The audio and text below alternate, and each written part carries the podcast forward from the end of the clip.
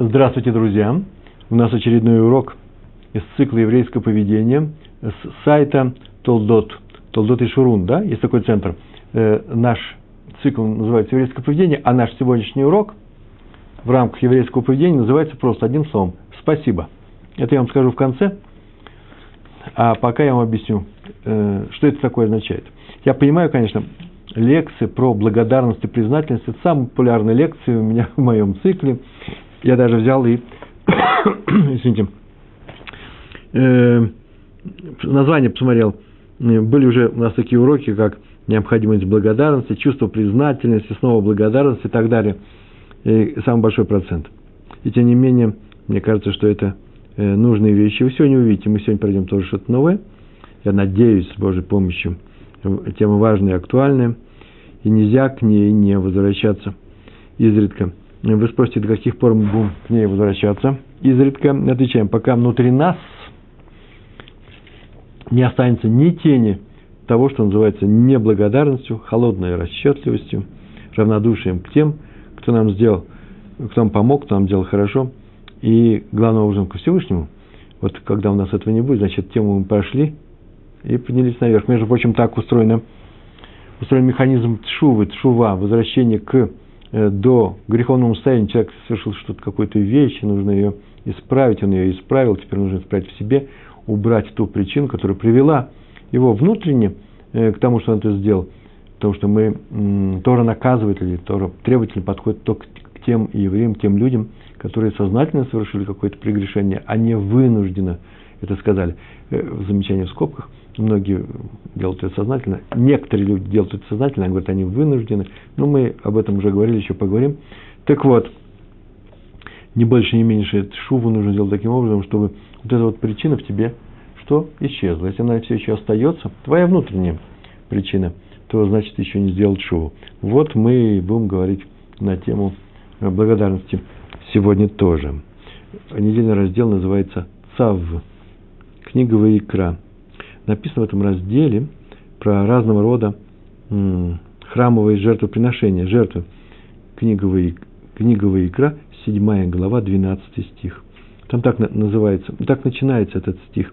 Если кто принесет ее, там говорится про мерную жертву, э, Курбан Шломим, если кто принесет ее в благодарность, а то да, то и так далее. И вот как он ее должен принести. Жертву приносит еще и в благодарность они регламентированы э, в, э, в службе, храмовой службе. И Раша пишет, э, здесь, в этом же месте, он пишет о четырех случаях спасения при помощи чуда. Сказано, что эти люди должны благодарить небо, небеса храмовой жертвой.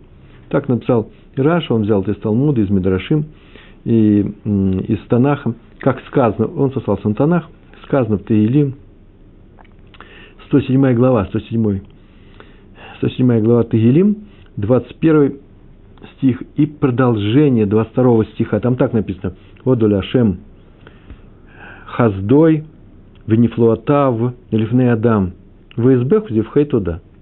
Да возблагодарят Всевышнего за его милость и чудеса, которые явились людям, явленные людям, да принесут, ну, в данном случае люди, жертву с благодарностью – тот, кто благодарит Всевышнего, должен приносить жертву. Когда стоял храм, сейчас храма нет, и тяжелые наши, тяжелая наша ситуация, но мы должны знать, что на самом деле мы должны не только сказать спасибо Всевышнему за то, что он с нами делает, но еще и принести жертву благодарности. А вот э, э, о четырех случаях спасения, так сказал, да? В Раши так написано. А я взял и посмотрел в трактате Брахот. 54 лист, посмотрите, вторая страница. Это мой перевод – из книги. Это перевод трактата Брахот, который у меня сделан, уже много давно лежит и ждет возможности быть изданным в свет. Но это сейчас я и прочитаю. Амарав Иуда, Амарав. Сказал Рав Иуда, сказал Рав. То есть Рав Иуда, до него дошло через Рава. Вот что Рав сказал. Арба Црихим Леодот. Четыре человека, в данном случае четыре человека – обязаны благодарить Всевышнего. Что значит обязанность? Это не просто пожелание, это обязанность. Если они, этого с ними произошло, они должны принести жертву, такой курбан, жертву в храме. Да? Тот да назывался. А именно, они перечислены. И это правило вошло в закон. Йордей Аям, те, которые вышедшие в море, они вышли в море, ну и понятно, что и вернулись, да, вышли в плавание, переплыли море. Олхей Медбород, идущий через пустыню, после того, как они прошли, тоже должны принести эту жертву, что они рисковали жизнью. Умеешь, а холева не тропе, и тот, который заболел и выздоровел, насколько серьезно, сейчас скажем два слова, заболел, излечился, умеешь, и я хавуш бывается асурим, воеца, тот, кого был заключен в тюрьму, ну, в большинстве случаев в тюрьму не еврейскую, потому что это уже было написано, это Улденский Талмуд, мы жили не в своей стране, так он вышел, попал в тюрьму и вышел на свободу. Вот все они после того, как опасность прошла, должны благословить Всевышнего. Вот все это было выписано. А вот интересно, что мы ведь говорили, Раша привел, сказано в Таилим, 107, да, 107 глава, то возблагодарят, возблагодарят Всевышнего за его чудеса и принесут жертву. А там в этой же главе все эти четыре вида есть. Все они есть. А именно, и тот, кто переплыл море, и тот, кто перешел пустыню, и тот, кто выздоровел, тот, кто освободился из тюрьмы. Но почему-то там даны, все дано в другом порядке. В Талмуде, в Вавилонском Талмуде, трактата Брахот, э, сначала идет море, пустыня, болезнь и тюрьма. А там в всем другом порядке. Там именно пустыня, тюрьма, болезнь, море. Ой, сейчас только заметил, как раз наоборот, с точностью наоборот. Почему в таком случае в наши мудрецы взяли не из Танаха, не из, не из Тагилим? Так заодно возник вопрос. Вопрос заодно возник, но задает его вопрос, э, э, вопрос задан в Тосфот. Тосфот задает этот, вопрос, вот, вот на этом месте в Брахот, они так ответили. Таилим порядок идет по опасности. Чем раньше он упомянут, тем опаснее это положение. Да? А именно, самое опасное – это пустыня, потом по опасности идет тюрьма, потом идет болезнь, а потом море. Море само по себе опасно, но там нет бандитов, разбойников. А в Талмуде порядок идет по, по распространенности. А именно, э, э, каким образом? Ну, что чаще бывает? Мацуй. Чем раньше, чем раньше, тем чаще случается. А именно, как в Талмуде было написано, вышедшие в море, чаще, чаще люди в море выходят, чем, чем идут в пустыню. Чаще люди ходят по пустыне, чем серьезно, очень тяжело болеют. А э, это происходит чаще, чем нас сажают в нееврейские тюрьмы. Так написано. А вот я нашел книгу, в которой было написано, что у то есть потом я посмотрел эту книгу, в свое время читал – Гай Гаон. Рав Гай Гаон написан наоборот. Он так написал, в Гилем по распространенности, а в Талмуде по величине опасности. Это настолько странно. Почему-то Сафот самое опасное – это после пустыни, а у Ай Гаона – это после моря. Так получается у него. То есть они по-разному это оценили. Тософот, Тософот, комментарий на Раши, комментарий на Талмуд, в Талмуде, самое частое – это после моря. Из моря чаще выходит для Айгаона это после пустыни. И то же самое после болезни, после тюрьмы для Тософот. Второе опаснее первого. Тюрьма опаснее болезни. Но второе случается чаще, чем первое. Э, скорее человек пойдет в тюрьму и там, не дай бог, погибнет, чем умрет от болезни. Э, серьезной такой, который... Какие болезни? Еще нужно Гомель читать. Вот это Гомеля. Вот это одна из благодарностей. А для Айгаона первое опаснее второго. Болезнь вся опаснее тюрьмы. Да сейчас большинство из нас то же самое скажет. Болезнь опаснее тюрьмы но случается чаще. А вот объяснение нужно, должно быть. Объяснение я встретил в одной книге, очень любопытной книге, без авторства, анонимно, анонимно написано было. Человек, который не захотел э, оставить свое имя. Я помню, что там на обложке только сказал Шин Алиф. Там было так написано, что вообще-то спора, это я потом вспомнил, когда начал этот материал проходить сегодня, но не могу я вам это не рассказать спор э, происходит вообще-то на самом деле между Тосфот и Ай Агаон.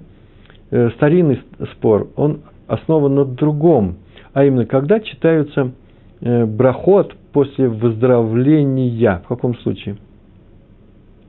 Вот Тософот считают, что только серьезный, когда болезнь идет, когда человек падает, так написано, падает и лежит, и он не может встать и может умереть.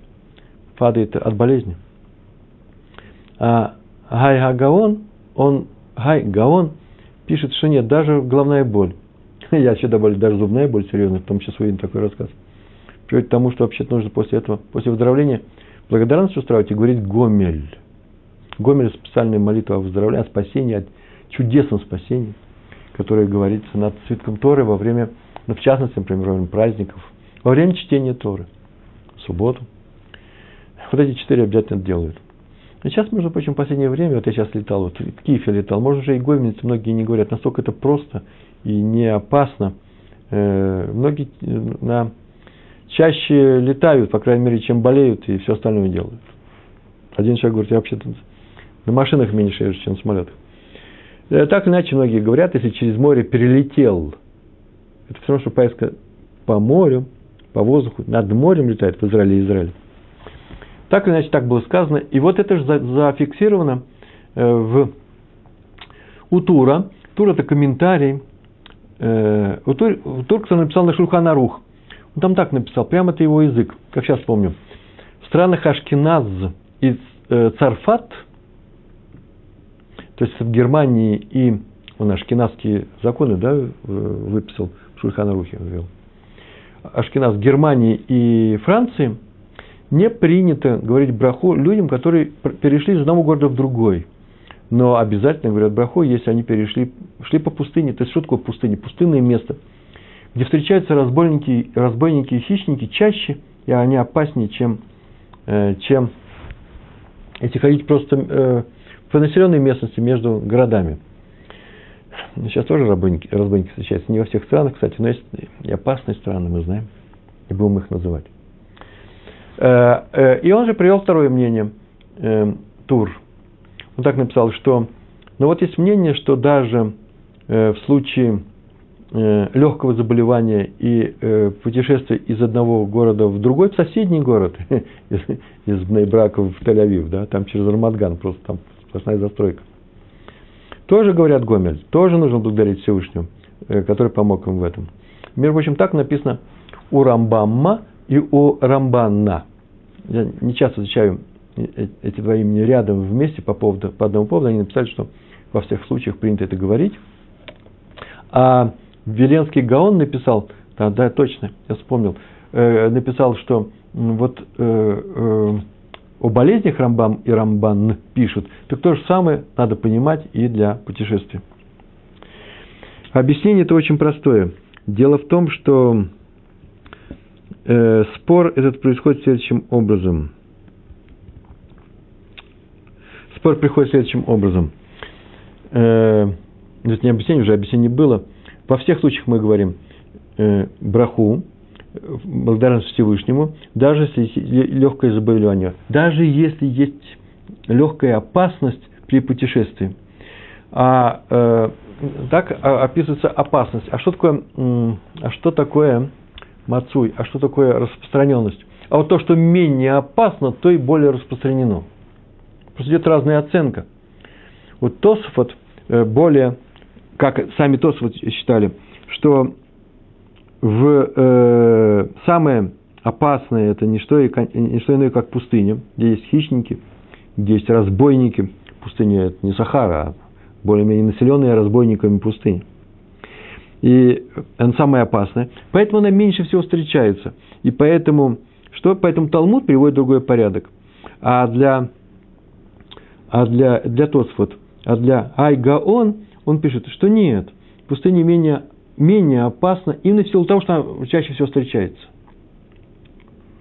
Почему? Потому что потому люди и ходят по пустыне. Значит, он просто жил в другое время, в других пустынях далее.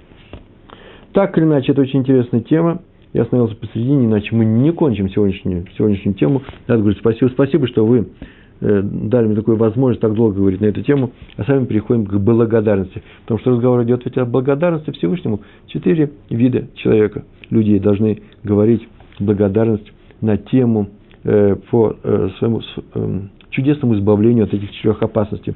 На той же странице Брахот, на том же листе, 54-м листе, написано и о чудесах, что если человек видел чудо, которое совершили с ним, он должен говорить эту благодарность Всевышнему и принести жертву, когда был храм, его дети, потому что это его родители, э, э, в этом месте был, была, в этом месте с ним произошло чудо, а весь еврейский народ в том месте, где было сделано чудо для всего еврейского народа. Первый рассказ у нас сегодня такой. Раби Шимон Калиш. Это Адмор из Замшинова. Его часто называют еще Адмор из э, Скерневиц. Я не знаю, где ударение поставить. Скерневиц. Это город в Польше. Скерневцы. В Польше. Он был сын э, Раби Минахами Менла из Адмора из Ворки. И амшиновские хасиды – это одно из ответвлений э, ворковских хасидов. Такое известное течение, очень сильное, мощное. Входит в десятку. Входил уж точно в пятерку самых мощных течений хасидских. Однажды он спросил своих хасидов, он следующий вопрос им задал. Мы произносим перед э, наступлением субботы вот тоже стих из Тегилем, из того же, из того же, э, из того же, из той же главы Тегилем, 107, но 40, 43 стих, там так написано. Михахам вишмор элли. Вейдбунену хаздей адон, Ашем. Кто мудр, тут это отметит. Там написано, в самом конце написано, 107 главы, э, там написано, за что он благодарим Всевышнему. И вот кто мудр, вот это отметит. Отметит, это значит сделает. Разглядев, увидев милости Всевышнего. Вейдбунену хаздей Ашем. Речь идет о чудесах, о милости Всевышнего. написано, кто мудр, тот отметит. И вот он спросил, он так долго не рассказывал, как я, он взял, спросил Хасидов, о ком здесь говорится? Михахам вы Ишмуареля. Михахам, это же вопрос.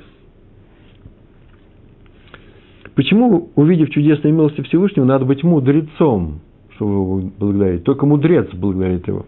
Вот природа его, то есть э, корень его вопроса. И хасиды не ответили, но не задумались. Вообще-то лучше не отвечать на вопросы Рэбе. Он сейчас спрашивает, поэтому он сейчас и ответит. Если вы слышите израильтянина, который тоже спрашивает вас, а почему в Торе написано то-то, то скажите, да, почему. И он вам будет очень благодарен, потому что он пришел вам рассказать об этом, а не, не услышать ваше мнение. И, в принципе, многие евреи. Ну, хотя вот э, русскоязычный еврей может задать вопросы и ждет ответа. Я, я-то думал, что он мне сейчас пришел рассказать что-то. А это случай общеклассический. И он сказал, в чем дело, и они смолчали, и он ответил, хм, кто, почему именно мудрец должен увидеть милость Всевышнего? В этой главе Таилим говорится о четырех типах людей, которые спасены Всевышним, да? Должны его благодарить. Кто мудрец? Так вот, тот, кто благодарит Всевышнего прежде, чем Всевышний его спасет, и тогда его не надо будет спасать. Так сказал э, Адмор из Амшинова, Раби Шимшин Калиш. Шимон Калиш. Он Шимон Шолом Калиш, насколько я помню. Слышите? Всевышний хочет благодарности. Сейчас скажем два слова, почему, зачем Всевышнему наша благодарность, что без этого ему было тяжело. Но раз благодарность уже есть до события, то и событие неприятно со знаком минус его не будет. Вообще, это очень важная тема. Когда мы молимся к Творцу, зачем мы молимся Творцу, когда мы просим его, чтобы он нас спас? Вот попали мы в беду уже, предположим, мы попали в беду. Когда мы молимся? Ну, когда мы попадем в беду, в такую ситуацию, которую вообще без спасения невозможно выжить. Ну, трудно выжить.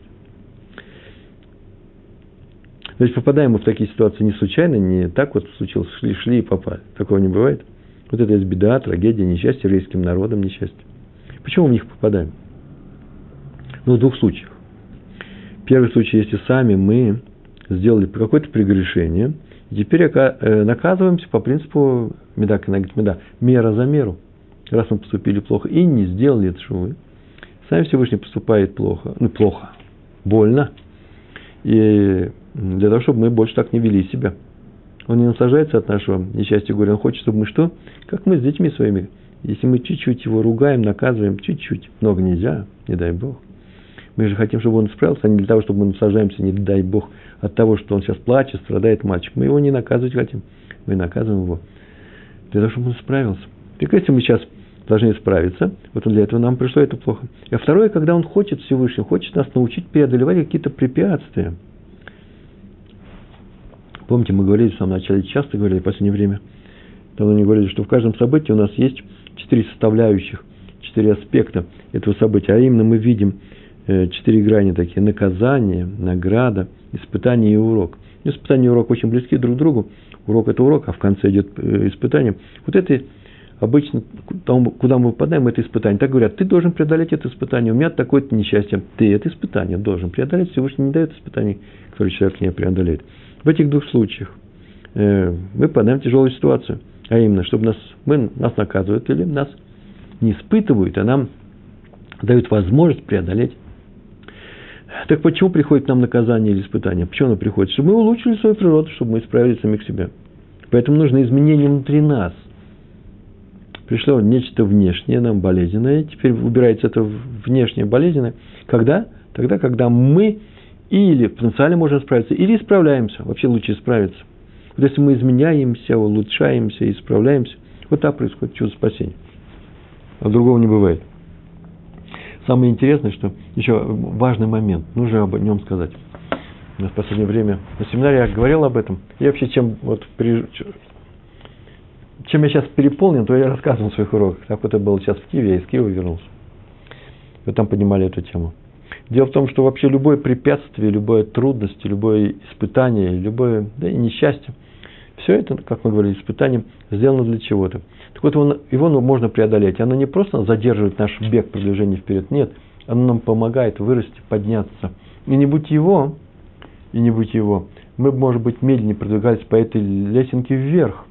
Вот отсюда и получается, что когда я вижу это испытание, я исправляюсь изнутри, а я еще и ускоряюсь. Получается, что тот, кто сделал шуву, исправился, тот и поднимается больше, чем тот человек, который плохого ничего не сделал, и поэтому он не наказывается, идет своим ходом. Извините за скороговорку, но сейчас это немножко и наша тема, но это важно, надо и это сказать. И поэтому, когда мы видим какое-то испытание, которое пришло в моей жизни, ну, просто, нужно просто знать, что Всевышний не просто меня наказывает, он меня учит – поступать по-другому, мне дает возможность это испытание преодолеть и стать сильнее. Пример. Люди бегут. Я уже говорил этот пример, он родился на одном из уроков, здесь видеоуроков. Люди бегут, спортсмены бегут на лыжах через лес, у каждого своя трасса. И человек, который идет хорошо, и э, э, по трассе, который ему тренер, э, пилот, да, тренер, ему, штурман называется, да, э, э, говорит, и он слышит это, он бежит, и вдруг он выбегает, идя по своей трассе, к речке, глина, э, вода, снег кончился, э, можно забраться на горку, там то же самое, глиняный откос, э, крутизна большая. И он говорит тренеру, что-то он попал в ситуацию, трасса, тупик, приводит его к тупику, на что тренер ему тут же моментально отвечает, поднимайся на эту горку, это трамплин. Ты просто перелетишь через эту речку, ты еще разовьешь скорость, ты придешь первый. А сначала это казалось ему бедой и э, поражением, тупиком. Так вот он и сказал. Видите, сейчас мы в новом свете описали то, что сказал Раби Шимон Калиш, Адморе Замшинова или Скерневец, о том, что он сказал, умный, благодаря Всевышнего, э, до того, как несчастье произойдет, и поэтому несчастье может уже и не происходить, оно ему и не нужно. Второй пример.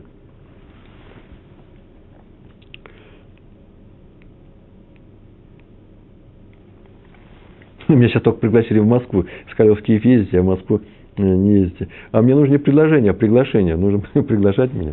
Я с удовольствием в Москву поеду, я москвич. Я и киевлянин тоже. Спасибо, Петр, за приглашение э, из Черновцов, Вирнинский район, э, Садигура. Совершенно замечательно.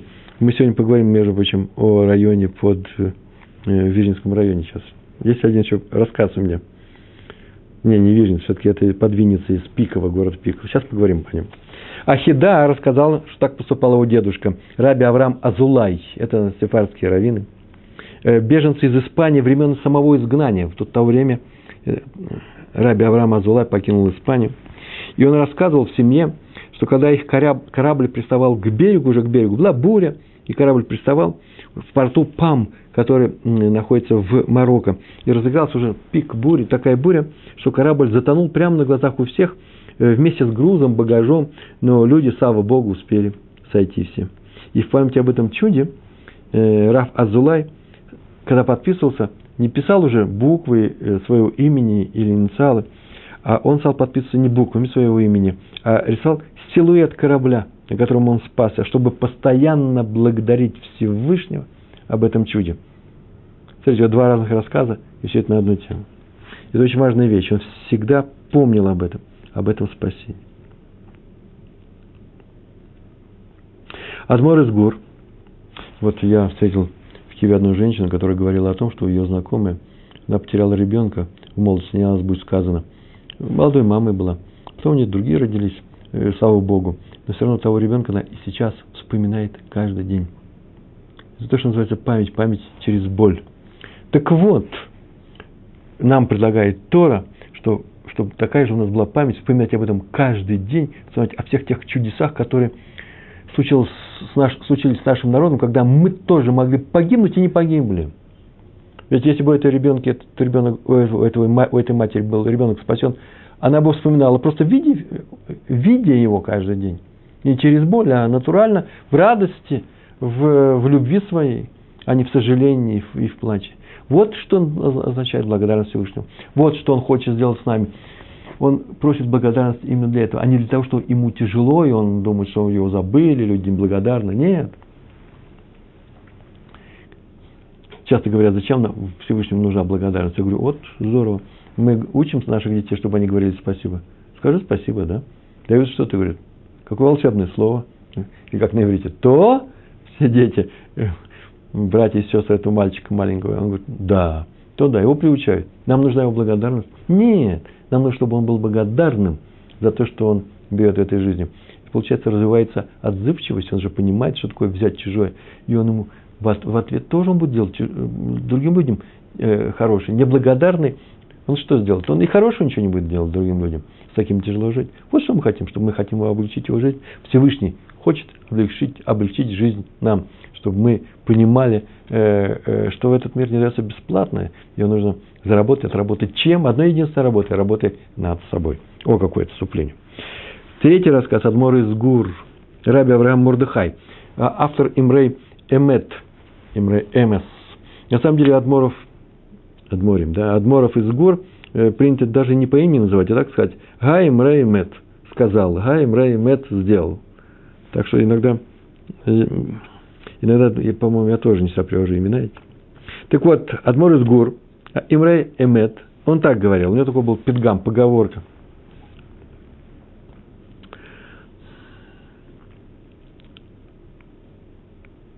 Вот такой, так, фраза такой длинная, не поговорка, а длинная фраза.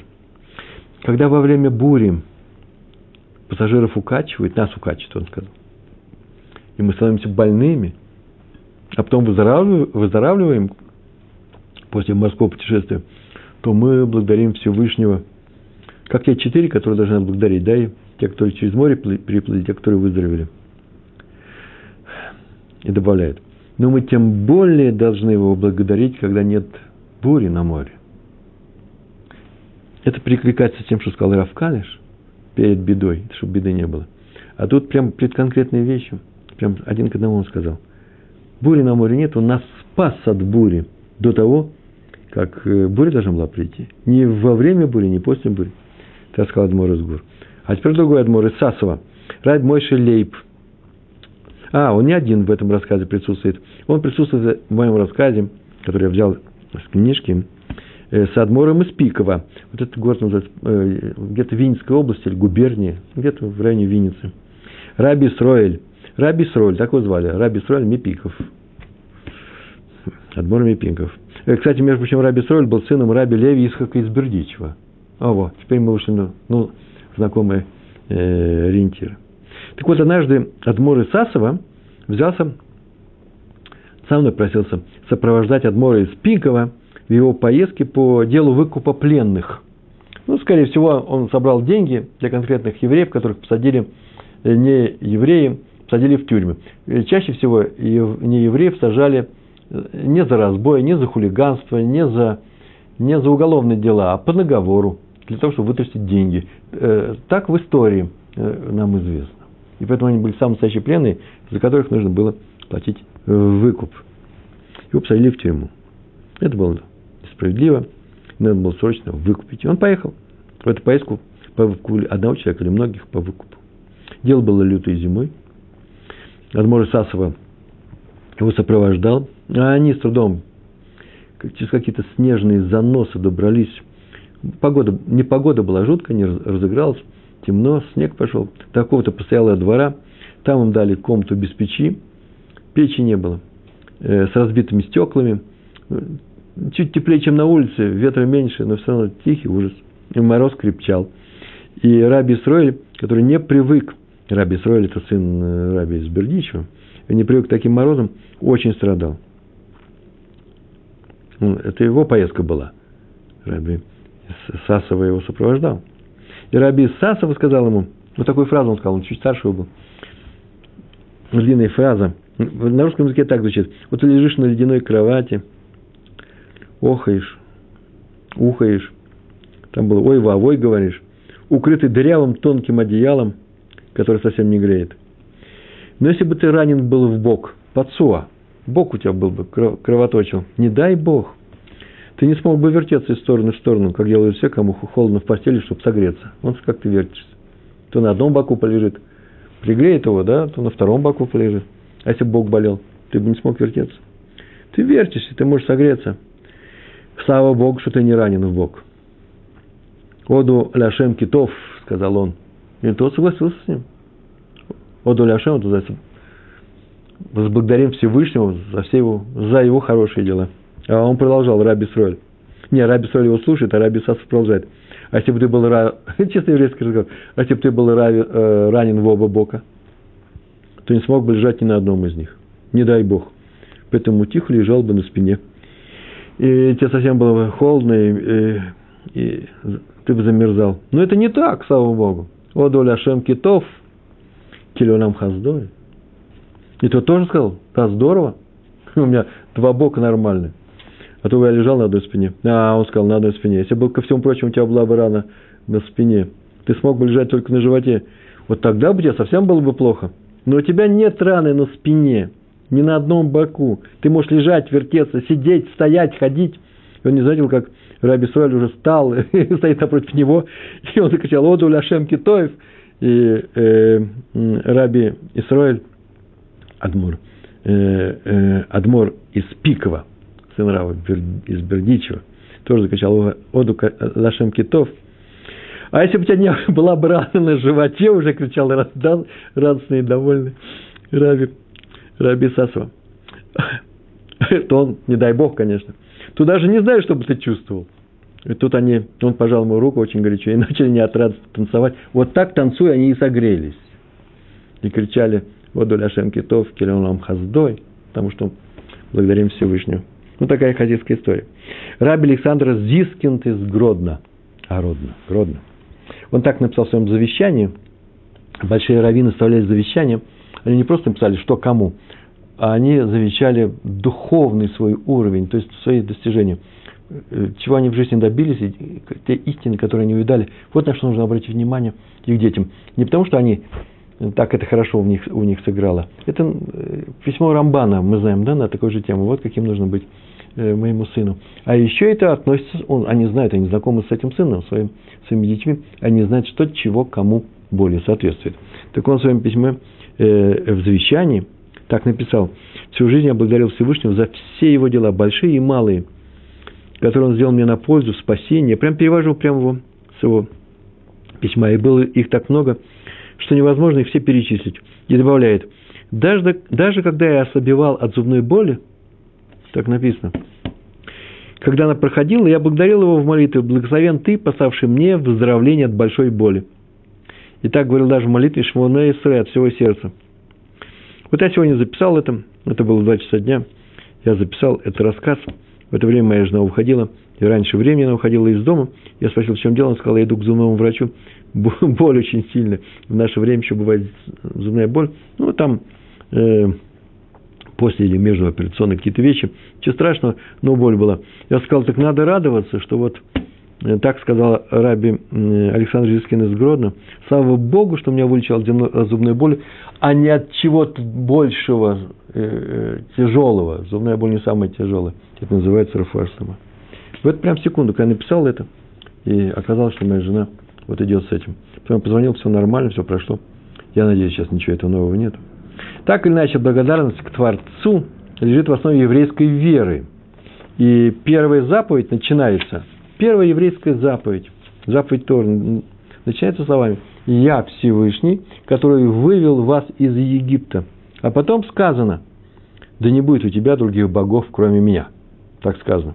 Получается, что именно факт спасения евреев Всевышним положен в основу заповедей.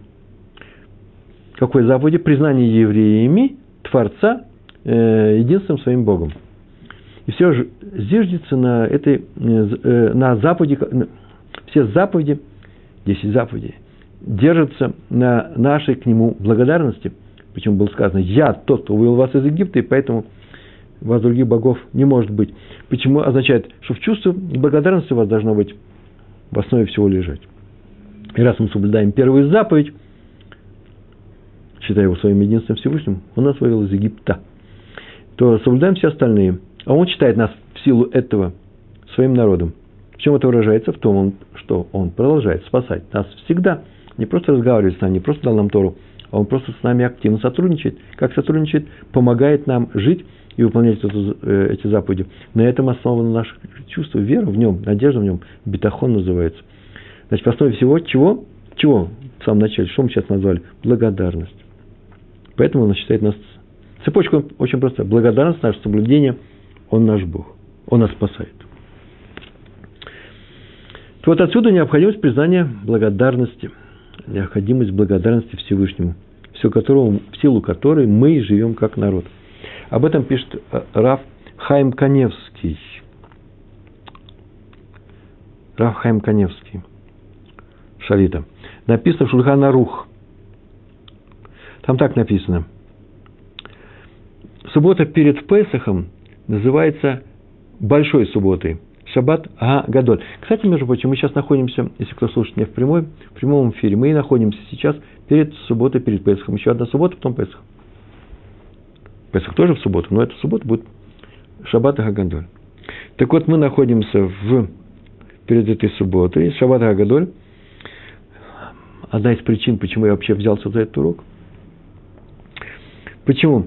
Она большой называется, потому что написано Шульхан Арух. Суббота перед Песохом называется, э, называется, потому что произошли чудеса, которые в этот, в этот день случились. Вопрос, чем эта большая суббота фактически отличается от остальных суббот? На уровне наших действий, на уровне законов. Ведь Шульхан Арух – это сборник законов.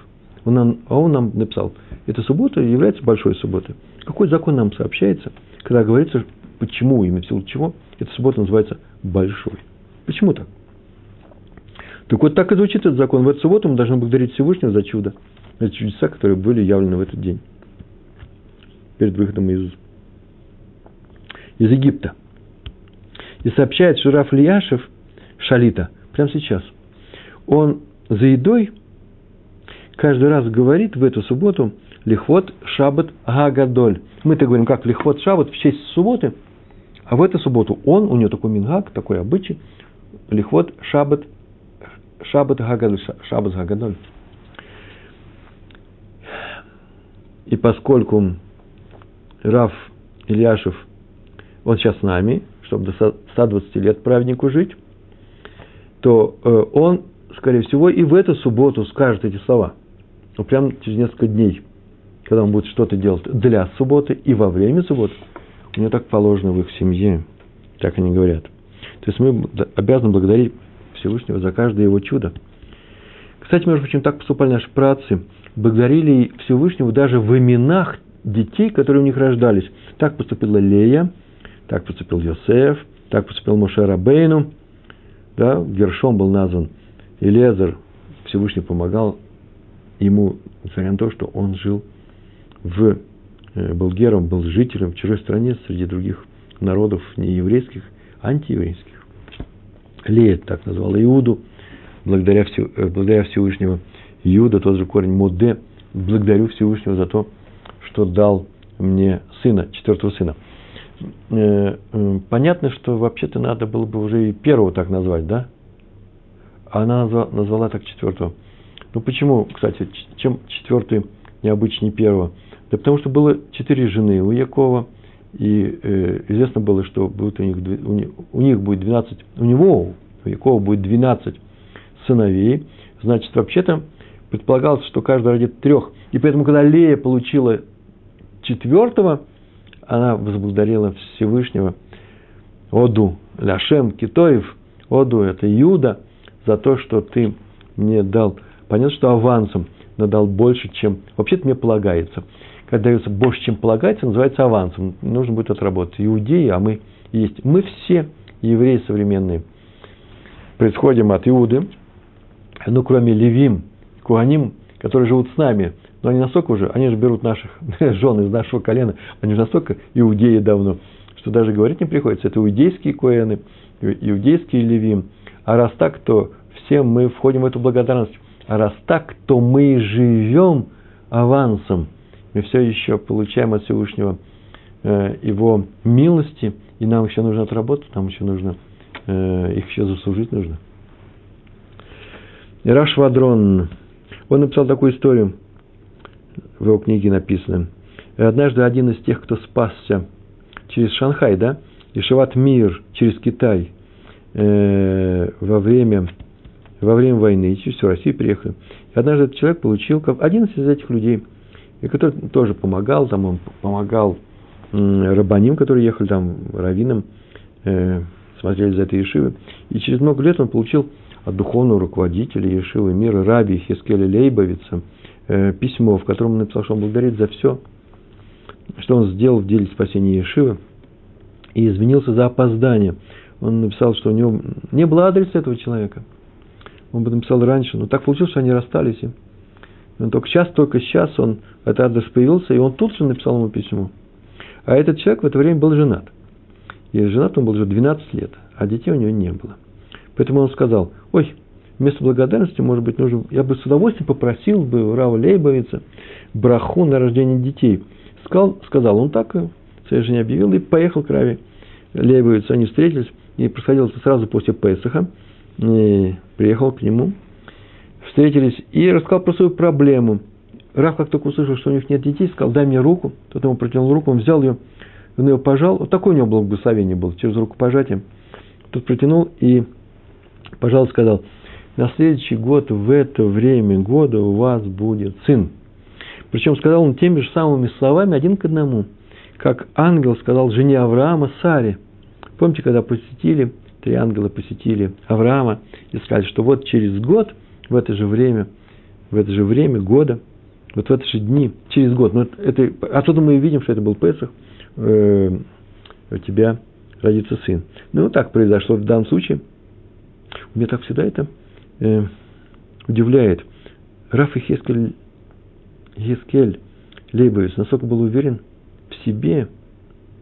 Я не знаю, чем, э, чем руководствуются праздники, когда такие вещи делают, но никогда еще у них ошибки не было. Э, ну, правило старое, что говорит праведник, кто Всевышний делает – то небо делает здесь на земле.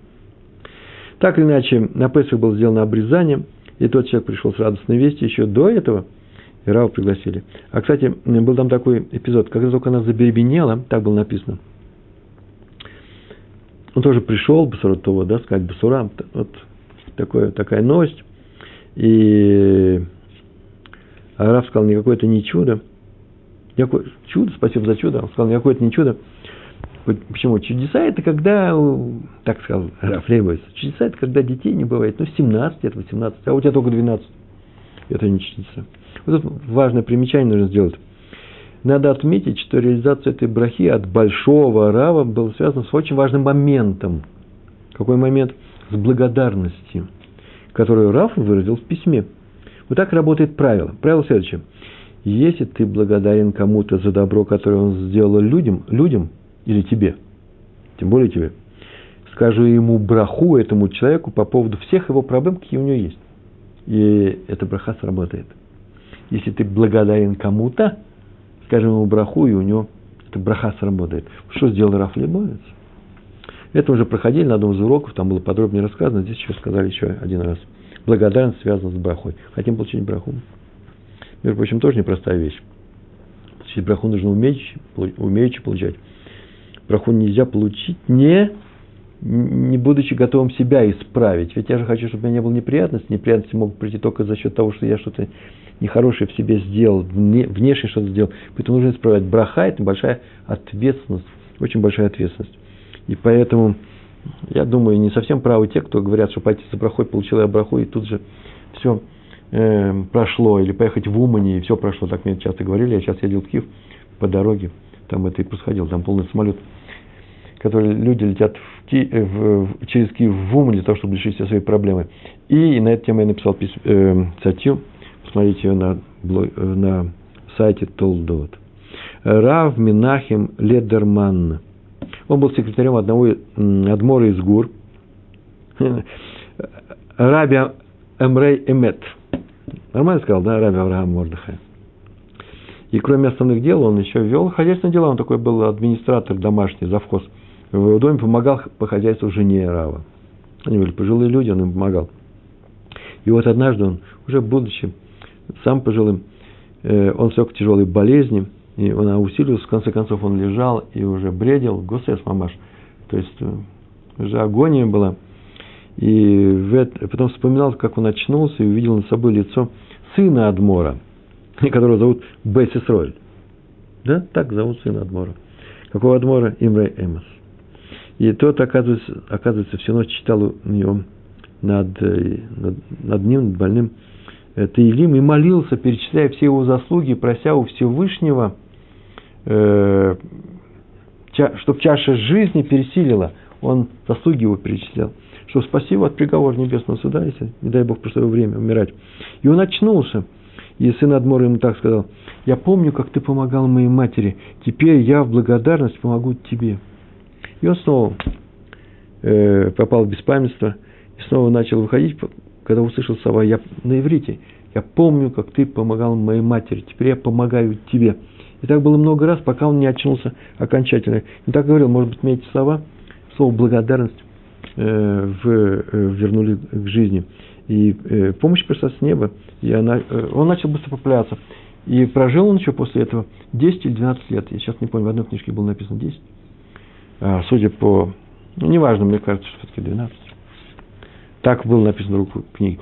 Э, Раф Минахам Ледерман. Видите, эта помощь тоже пришла ему с неба. Чем? С благодарностью.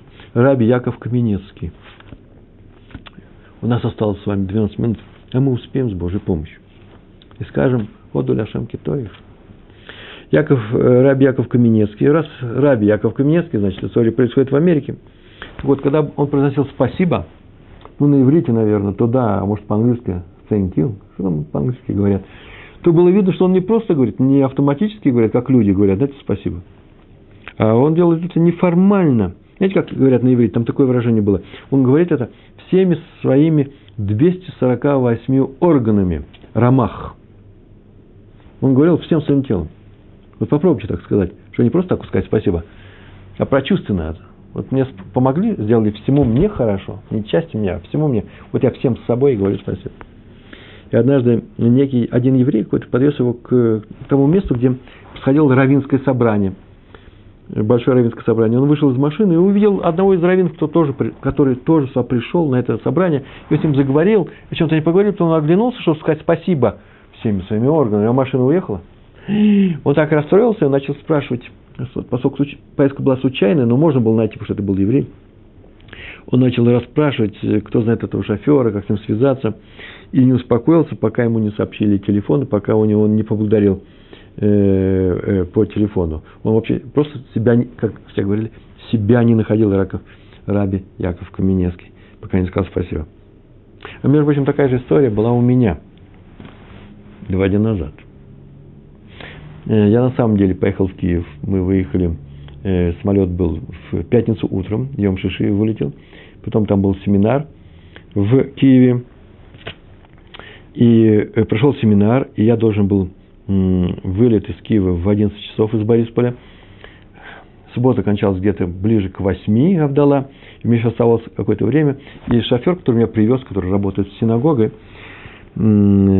синагогой Щековицкой улице, да, в общем, Киевская Ешива, синагоги на улице Чековицкой на Подоле, должен был приехать где-то без 10 9, И мы выходили, и я сказал, вот как жалко, так я по городу, ты уже темно, и не походил, и не, и не побыл. А вообще-то Киев мой родной город, там все детство провел, все летние месяца в родни, на Подоле я жил.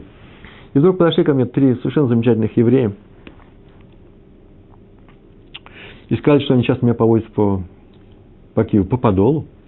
Я сказал большое спасибо, но мне нужно здесь без 10 9 уже здесь быть. Он говорит, забирайте на всякий случай вещи, ну мы постараемся привезти. И когда мы поехали, сказали, давайте тут ночной Киев очень красивый. И сколько-то ниже, никогда ничего не видел. Мы вас повозим. И повозили, и мы уже не успеваем. Говорю, тоже не беда, сейчас нашли телефоны, всякий телефон, тоже сама отдельная история. И сказали э, шоферу, что приезжать уже не нужно. Но я же даже не попрощался с, э, я не попрощался с руководителями всего этого семинара. Я ничего не успел сделать, я пролетел, я уже написал кучу всяких писем и имейлы и э, людям, и даже написал, э, сейчас расскажу кому, э, имейл э, с большой благодарностью, с извинением, что я не попрощался. Почему так получилось? Так вот, я не уверен, что этот Раф часто открывает свою электронную почту, может, он вообще ее не открывает. Кто меня сейчас видит и кто связан с Киевом, вы можете сообщить Раби Мурдыхаю Нойверту и Раби Аврааму Кацу из Киевской Ешивы на Щековицкой, что в Пятигорске обязательно очень просят передать и свой привет, и свою большую благодарность за прекрасно устроенный семинар, шабатон и субботу, который там провел. Это на самом деле, я не шучу, я не, я не преувеличиваю, э, замечательные, замечательнейшие евреи, очень веселые, очень умные, очень добрые люди, которые просто мне сделали праздник моей души. А эти три человека, которым я их поблагодарил, ну так если они меня слышите или вы слышите о них, мне неудобно, они не говорили мне имена свои, они у меня записаны. Э, три еврея, э, из, которые меня возили, они знают. Я им еще раз говорю спасибо. Это совершенно незабываемая поездка по местам моего детства. Там уже лет сорок не бывал. Хотя больше, не скажу. Раби Моше Штернбох передает со слов Раби э, Рава Соловейчика, Равин из Бриска, Брискиров, да, Агриз. Об, об одном обычае Гаона из Вильна, у него такой был обычай – он неоднократно посылал учеников своей Шивы, самых, особенно самых бедных, самых слабых, у которых вообще с хлебом-то были проблемы. Да и Агра сам голодал, если вы знаете. Так он часто этих вот бедных мальчиков посылал в местную больницу, ну, там помочь кому-то, а заодно посмотреть, как страдают люди от э, своих болезней. И чтобы в результате они не жаловались на свою долю. Он так говорил, смотрите, там болеют люди, страдают, они нуждаются в вашей помощи. А вы молоды и здоровы телом. Оду Ляшем Китоев. Такая была благодарность. еще две коротких историй, вернее, даже полторы. История одна Рави Лезер Махшан. Ман Шах, я говорю. Раф Лезер Ман Шахман это имя. Шах. Раф Шах. Рассказывает о нем, что однажды, уже в пожилом возрасте, он пришел в Вишиву в Поневиш, в недельные браки, поднимался по ступеням и останавливался на каждой ступеньке, уже ближе к вечеру. То есть он был, выглядел очень усталый, вот не как всегда. Его спросили, в чем дело, чем можно помочь, ему помогли. И он сказал, что он только что ходил в Геватайм. Нет, такой город недалеко от места большого Тель-Авива, недалеко от Брака. Но он сказал, ходил. В Геватайм он ходил. Можно было поехать. Его спросили, а что такое, что случилось? И он сам рассказал, без всякого вопроса, рассказал, что когда он был совсем юным, совсем молодым, он был очень бедным человеком, он сидел все время, учился, и главным образом страдал э, от голода, а еще больше от холода, страшного холода, который вот в тех краях был. И вот однажды один еврей пришел к нему, и видно, что он шел не, не близко, шел, принес ему, и самому-то ему было холодно, но он принес старое пальто. Ну, люди бедные, он принес старое пальто, и заботливо этому юноше, прямо здесь же, в зале, где он сел над Гемарой, над Талмудом, его надел на, положил на спину. Э, Сынок, вот, э, согревайся, чтобы тебе хорошо училось. И сказал, Бару Хашем, есть такие люди, как ты, учись. И он с ним не прерывал связи, он знал, кто это такой, потом он оказался тоже в Израиле, все оказались в Израиле, и он говорит, вот он сегодня он умер, сегодня были похороны. И разве я для этого доброго человека, все, все, что я могу сделать, что мог сделать? Он пришел ко мне с пальто, чтобы дать мне, ногами пришел, чтобы согреть меня И все, что я мог сделать, это вот доброе чувство, тепло моей души. Я пошел пешком в Гиватайм для того, чтобы его э, э, участвовать в Левой, похоронить его. Ну и сейчас совсем осталось немного. В начале урока мы говорили, в самый, самый первый наш рассказ, если вы помните, Раби Шимон Калиш. Раби Шимон Калиш, который что? Было Адмора Замшинова из э, Скерния Помните, мы там говорили о том, что спросил он хасидов. На самом деле он одного хасида спросил. Второй вариант этого рассказа. То есть исправление его. Я, я думаю, что там так было написано, здесь так написано. Смотрите, кому он сказал это? Он спросил, почему, чтобы увидеть чудесные милости, чудеса Всевышнего, надо быть мудрецом? Ведь как мы произносим перед наступлением субботы, так произносят, хасиды обязательно произносят. В хасидском сидуре есть. Я в свое время занимался переводом молитв на субботу в Нусах Ашкинаса, Нусах Сфарад. Нусах Сфарад – это для хасидов, это не Нусах, кстати, Сфарадим. Нусах Сфарад, такое название у него, для хасидов. И там обязательно эти слова есть. Михахам вейшмор эля, вейшбану, в едбанину хаздей Ашем. Кто мудр, тот, тот отметит, разглядев милости Всевышнего. Речь идет о милости Всевышнего. И сам ответил, в этой главе от Тегилим говорится о четырех типах людей, которые спасены Всевышним и должны его благодарить за это. И кто, кто мудрец? Тот, кто благодарит Всевышнего. Прежде, чем Всевышний его спасет. И тогда ему не понадобится его спасать. Так говорили, да? Такой был урок. Так вот, этот вопрос он задал не просто хасидам. Ему сообщили, что в нашем месте, в нашем месте, как называется Скер, Скерновицы в Польше, э, состоялась свадьба, и всю свадьбу одной сироты оплатил такой-то вот еврей, сам не очень богатый, но вот он взял, пошел, собрал деньги. И ну, там рассказывают, почему он оплатил, потому что или у него детей не было, или у него там что-то не случилось. Так иначе он сказал, я должен справить свадьбу девочки, почему? Потому что я, в нашей семье это, этого нет. И он всю эту свадьбу оплатил. И он его позвал к себе, поблагодарил его. А потом в конце сказал эту фразу. Взрослых детей у него не было, у него остались только маленькие дети. Это средняя зажиточность человека. И он сказал, почему, как сказано, кто мудрец? Да потому что именно мудрец благодарит раньше, чем придет горе, несчастье и испытание.